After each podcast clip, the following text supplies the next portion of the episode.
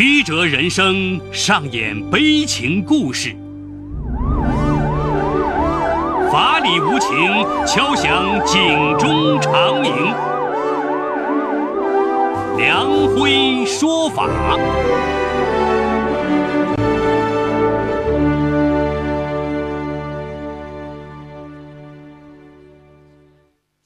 梁辉说法由上海故事广播与现代家庭杂志社联合播出。好故事，好声音。听众朋友，大家好，我是梁辉，欢迎收听梁辉说法。今天我要给大家讲这么个故事，叫《千堤万房的一夜情》。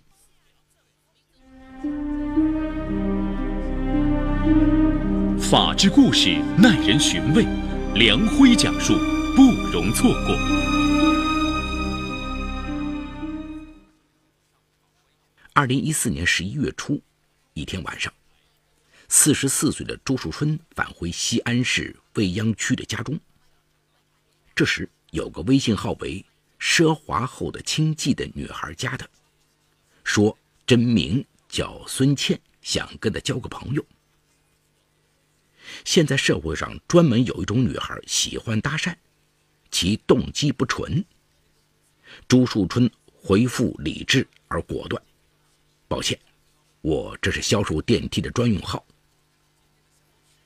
一分钟后，奢华后的亲戚又发来信息：“你是卖电梯的，我是卖布的。从专业来看，我们是同行。努力的人不应该被嘲笑。”朱树春在案发后的笔录中称：“对方这句话把我打动了。当年我大学毕业。”最多时一年里曾换过六份工作，我就通过了验证。朱树春，一九七零年生于江苏省吴江市农村，大学毕业后又考取了母校机械专业的研究生，进入苏州一所职业技术学院任教。二零零三年底，他与吴江市一名中学女教师结婚，不久得子。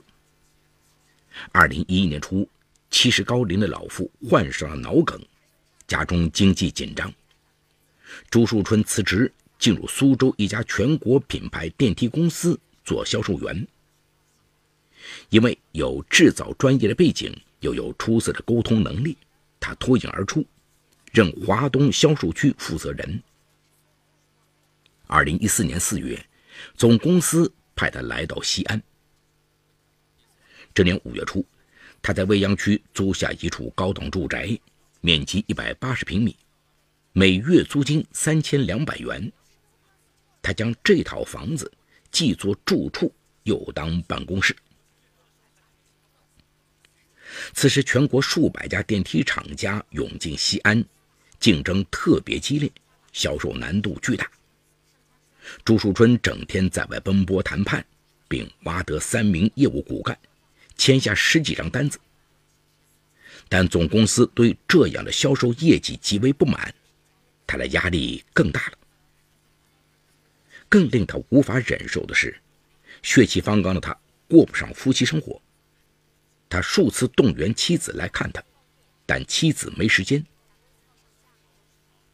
十月初的一天，当朱树春又一次在电话中与妻子争吵时，手下有位叫李健的业务员对他说：“朱总，你这样和嫂子长期拉锯不是事儿，你可以约约炮啊。”李健是朱树春招进来的业务精英，因为年纪相近，两人几乎无话不说。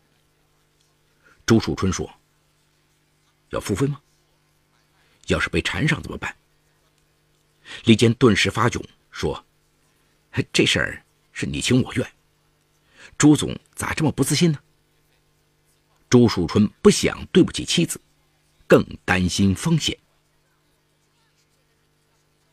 加微信后，孙倩告诉朱树春，她是一位从事服装设计与销售的女大学生。孙倩的微信空间里果然有很多布料和一个女孩身着旗袍摆各种 pose 的臭美照，颜值颇高。这给朱树春。添了几分好感。朱树春在笔录中交代，两人的交往取得突破进展是在这年十一月十一日。当晚，他和孙倩谈得很投机。三天后的一个晚上，孙倩在微信中问他：“我这边没装暖气，冻得不行，你房子里装暖气了吗？”朱树春答：“装了。”孙倩突然说：“那我去你那儿取暖。”可以吗？对方的态度太直接了，朱树春愣了半天，这才回答：“嗯，那就过来吧。”但他又担心对方捉弄他，就灵机一动说：“我住在凤城五路与卫滨路交叉口北边一个小区，紧挨着幸福快车酒店。”半小时后，朱树春接到孙倩的微信：“我已在酒店楼下。”旁边根本没有小区，你究竟住在哪儿？朱树春感觉害怕，关了机。第二天，他打开手机，发现有孙倩的十几个未接来电，就尴尬的解释说：“他的手机昨晚摔了，刚修好，他只当孙倩昨晚开玩笑。”孙倩说：“大叔，你根本瞧不起人。”朱树春只得说实话：“我又不认识你。”怎么知道你是什么人？你想做什么？孙倩很快发来了身份证、大学毕业证和加盟店合同等翻拍照，以及他现在培训总店的地址。朱树春更加尴尬。孙倩说了一句噎死人的话：“你就是再成功的人物，首先也得学会尊重人。”朱树春像被劈脸扇了一个耳光。一周后，朱树春路过常德路，记起孙倩加盟的那家服装总店就在旁边，就找到了这家店打听。前台告诉他，孙倩是公司甘肃天水分店负责人，目前正在总公司培训。这次确认令他承认了自己的落伍与可笑。十一月二十一号晚上十九点，孙倩打电话给他，说他上次说话很没礼貌。想请朱树春吃饭道歉。想到孙倩很快回甘肃了，朱树春不想给他留下坏印象，就称上次是他做的不对，干脆罚他请饭好了。随后，他把小区楼下的饭店地址发给孙倩，但他等到很晚，孙倩也没来。当晚二十四点，他已睡下，孙倩却称他已到了他家楼下。朱树春只得下楼，却见一个穿着绿色薄呢裙、扎着马尾辫的高挑女孩在风中发抖。此时饭店早已关门，朱树春只得带她上楼下面条吃。吃完了面，孙倩说：“租住的地方热水器坏了，能否在这里洗个澡？”洗完澡，孙倩换了件睡袍，袅娜地走出来。已经数月没有接触异性的朱树春，哪里还压制得住心中的欲望？就在两人宽衣解带时，理智突然又回到朱树春的大脑。他推开孙倩，称害怕她怀孕。孙倩从包里取出避孕套，两人这才又拥在了一起。势必，朱树春取出一千块钱给他，孙倩却退还了五百。并说：“大叔要是过意不去，就送我一床棉被吧。”朱树春真的抱起一床被子送他，并下楼拦了一辆出租车。此后，孙倩多次打电话借钱，朱树春没有理他。十二月六号晚上十一点多，孙倩再次打来电话，说他已在他楼下，执意要上楼谈。上楼以后，孙倩劈头就说。我怀孕了，孩子是你的。朱树春看了他半天，一字一顿的说：“不可能。”孙倩也用眼睛冷冷的看着他说：“我这段时间只跟你睡过，你说这事咋办？”朱树春仍然说：“不可能。”孙倩只说了一句：“你等着。”十二月七号上午八点，朱树春外出。下午十八点，他返回家中，发现孙倩不在房中了。一个小时以后，孙倩打来电话，要他下楼接她。下楼以后，朱树春见孙倩脸色像张白纸，走路直打摆子，就问他怎么了。孙倩说他刚从医院回来。朱树春觉得他是在骗他，就没有理他。十二月九号早上，朱树春外出，下午四点多回来时，见孙倩拥着被子坐在床上，十分虚弱。得知他整天没吃饭。他就下楼买了乌鸡和蔬菜，做了晚餐。吃完饭，孙健开口说：“我昨天去医院把孩子打掉了，这孩子是你的，你得拿五万元补偿我。”朱树春竭力控制心中的怒气，说：“你我萍水相逢，不能成为朋友，但也没必要成为敌人。我也不缺这点钱，但你说话得符合常识，你这是在讹我，你懂吗？”孙乾顿时尖叫道：“你弄大了老娘的肚子，就得负责。”朱淑春反问道：“你真的怀孕了吗？真的做了流产手术吗？”实话告诉你，我管过上百人的销售团队，如果被你轻易蒙了，岂不是瞎了眼？他要求孙健把病历拿给他看，孙健却称没有病历，并一字一顿地说。今晚不出这笔钱，你一个外地人走不出西安的，我要告你强奸，叫你坐牢。他还称，他要闹到他的单位和家中去。朱树春害怕起来。朱树春在案发后交代说，他年薪八十万元，这五万块对他而言实在是小菜一碟，因此。他思忖下，就答应了孙倩的要求，但他银行卡上只有一万多元。想到一周内有笔业务款到账，他就让孙倩稍等两天。孙倩却连称朱树春在骗他。相持了一会儿，他让他先打欠条，并拨打电话向一个男人询问欠条的写法。听到他和同伙在讲电话，朱树春更加害怕了。他就按孙倩的要求复印了身份证，并在复印件后边写下欠条。今朱树春欠下孙倩人民币五万元整，一个星期内付清。欠款人朱树春。二零一四年十二月八号。写完了，还按下了手印。孙倩将欠条收起。就在朱树春以为事情告一段落时，孙倩踱了几步。突然让他写下强奸他的经过。朱树春清楚，如果写下这个说明，那就涉嫌犯罪，相当于把自己交给了孙倩，任其宰割。他坚决不写，坚称两人发生关系那是自愿的。孙倩开始尖叫道：“你没诚意，有意赖钱。”朱树春则骂孙倩是婊子，是妓女。孙倩伸手就来抓挠他的脸，朱树春的耳朵和脖子都被抓破了，就猛地推了他一把。孙倩一下子撞到客厅的茶几上，他哭叫着从茶几上抓起一只碗向朱树春扔去。孙谦破口大骂朱树春强奸了他，一定要让他坐牢。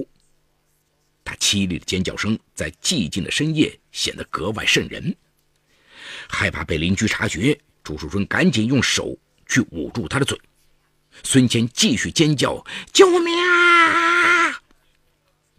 朱树春慌乱中骑在孙谦的身上，双手死死地按压住他的口鼻。孙谦双手乱抓，挣扎越来越微弱，最后停止了挣扎。朱树春清醒后瘫坐在地上。十二月九号上午。六十一岁的孙达贵联系不上女儿孙倩，他随后通过女儿的好友联系上西安各大媒体，并在微博上发布了寻人启事。这条寻找孙倩的微信，在这个寒冬迅速转发扩散，上万名微友全西安城搜寻孙倩。后来得知女儿身上携带有进货钱款，孙达贵报了案。警方查询孙倩的银行记录没有异常，又调出她在十二月六号前后所有的通话记录，发现孙倩的电话中有三个联系人有犯罪嫌疑，分别是李巨、乔耀和朱树春。而分析过后，发现朱树春的嫌疑最大。警方调出朱树春租住的小区大门的监控录像。发现十二月七号晚上二十点十五分，孙倩提着手提包走进小区。此后监控中再也没见到孙倩的身影。八号十四点三十九分，十七点零四分，朱树春两次提着塑料袋外出。随后，朱树春被西安未央警方刑拘。经过严审，朱树春认罪。原来朱树春杀害孙建后，因租住的小区周边布满了摄像头，害怕暴露罪行的他，将孙倩分尸，将部分碎尸冲进卫生间下水道，并将其余尸块装进黑色塑料袋拎下楼，藏进附近的垃圾山里。为取得关键物证，此后西安未央警方耗资十几万元，雇佣了十名工人和一台大型挖掘机。日夜挖掘垃圾山，半个月后，警方没有找到死者的尸块，但在卫生间下水道管提取到少许人体组织，经 DNA 鉴定，该人体组织与死者父亲具有亲子关系。那么，李巨、乔耀又是什么人？他们与孙倩是什么关系？据李巨交代，他是西安市上秦路一家果业超市老板。二零一四年九月，通过手机微信与孙倩认识。十月二十号左右开房，与孙倩发生了关系。事后不久，孙倩称其怀孕，要李巨娶她，否则就把孩子生下来。李巨因有家室，先后转账两千元，要他去医院做流产手术。十二月七号晚上八点，他到孙倩的租住处，再次付给孙倩流产费三千元。乔耀则交代说，他是通过手机陌陌交友平台和孙倩认识的，二人曾见过面。因为他有未婚妻，和孙倩之间没有经济往来，也没有发生过性关系。十二月八号晚上，孙倩打电话向他咨询欠条的写法，他详细的告诉了他。那么，孙倩是否真的怀孕流产？如果怀孕，腹中的胎儿又是谁的呢？未央警方在调查中发现，十二月七号，孙倩曾数次拨打西安市慈爱医院的座机。警方很快从该院妇科门诊调取到孙倩的病历，病历显示，十二月三号，孙倩在该院就诊，主诉停经四十天，诊断早孕。十二月七号，孙倩在该院做了人流手术。按照时间推算，孙倩停经时在十月二十号左右，此时他恰好和李巨有过性关系，因此可以推断，孙倩案发前显然知道腹中胎儿只可能是李巨的，但他为什么又去敲诈朱树春呢？未央警方通过对孙倩的父亲、其合伙人赵磊以及闺蜜赵丽的询问，终于揭开了一段。令人伤感的悲情故事。孙倩对朱树春唯一隐瞒的是她和甘肃其男友分手的原因。原来，孙倩还有一个比她小两岁的妹妹，叫孙雪。孙雪初中毕业后辍学打工，供姐姐完成学业。二零一四年二月，二十四岁的孙雪在江苏常州一家医院难产大出血。其未婚男友惊吓逃遁，孙倩与父亲赶至常州，倾其积蓄抢救妹妹，手术费花了二十多万元，最终孙雪母子均未保住。因孙倩将购房款用去了大半，男友和她分手。此时，追了她多年的男同学赵磊约她去甘肃天水市开品牌服装加盟店。孙倩找亲友筹资，又借了五万元高息款。九月中旬，他来到西安参加培训。据赵丽讲，来西安后，孙倩的想法发生了变化，他想留在西安，并通过微信认识了年轻老板李巨，想与李巨结婚，但李巨骗了他。此后心灰意冷中，他又认识了电梯商朱树春。此时高息贷款公司逼债，孙谦就以怀孕为由，分别向李巨与朱树春索要巨款。案发后，朱树春的家人和同事都感到震撼，同样痛不欲生的还有死者孙倩的父母，两个女儿先后夭折，他们凄凉的晚景可以预见。二零一五年十一月初，西安市中院以故意杀人罪判处朱树春死刑。朱树春不服，又向陕西省高院上诉。好，故事说到这儿就告一段落。故事中，朱树春为实名。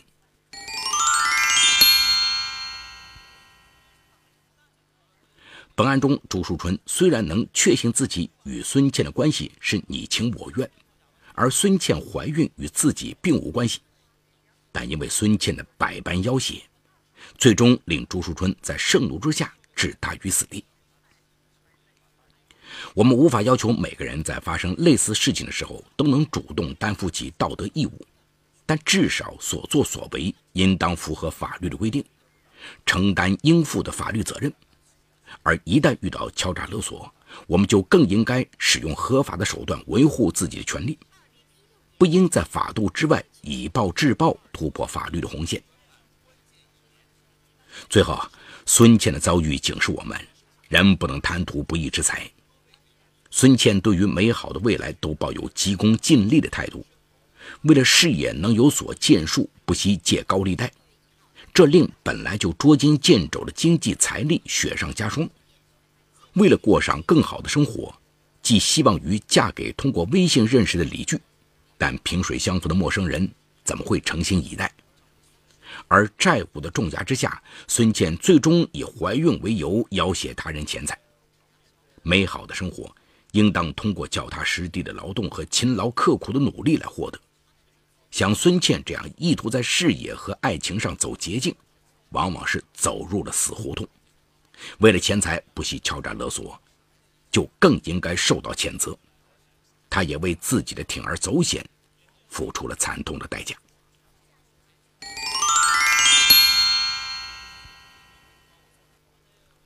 好，感谢长宁区人民检察院为本次节目提供的帮助。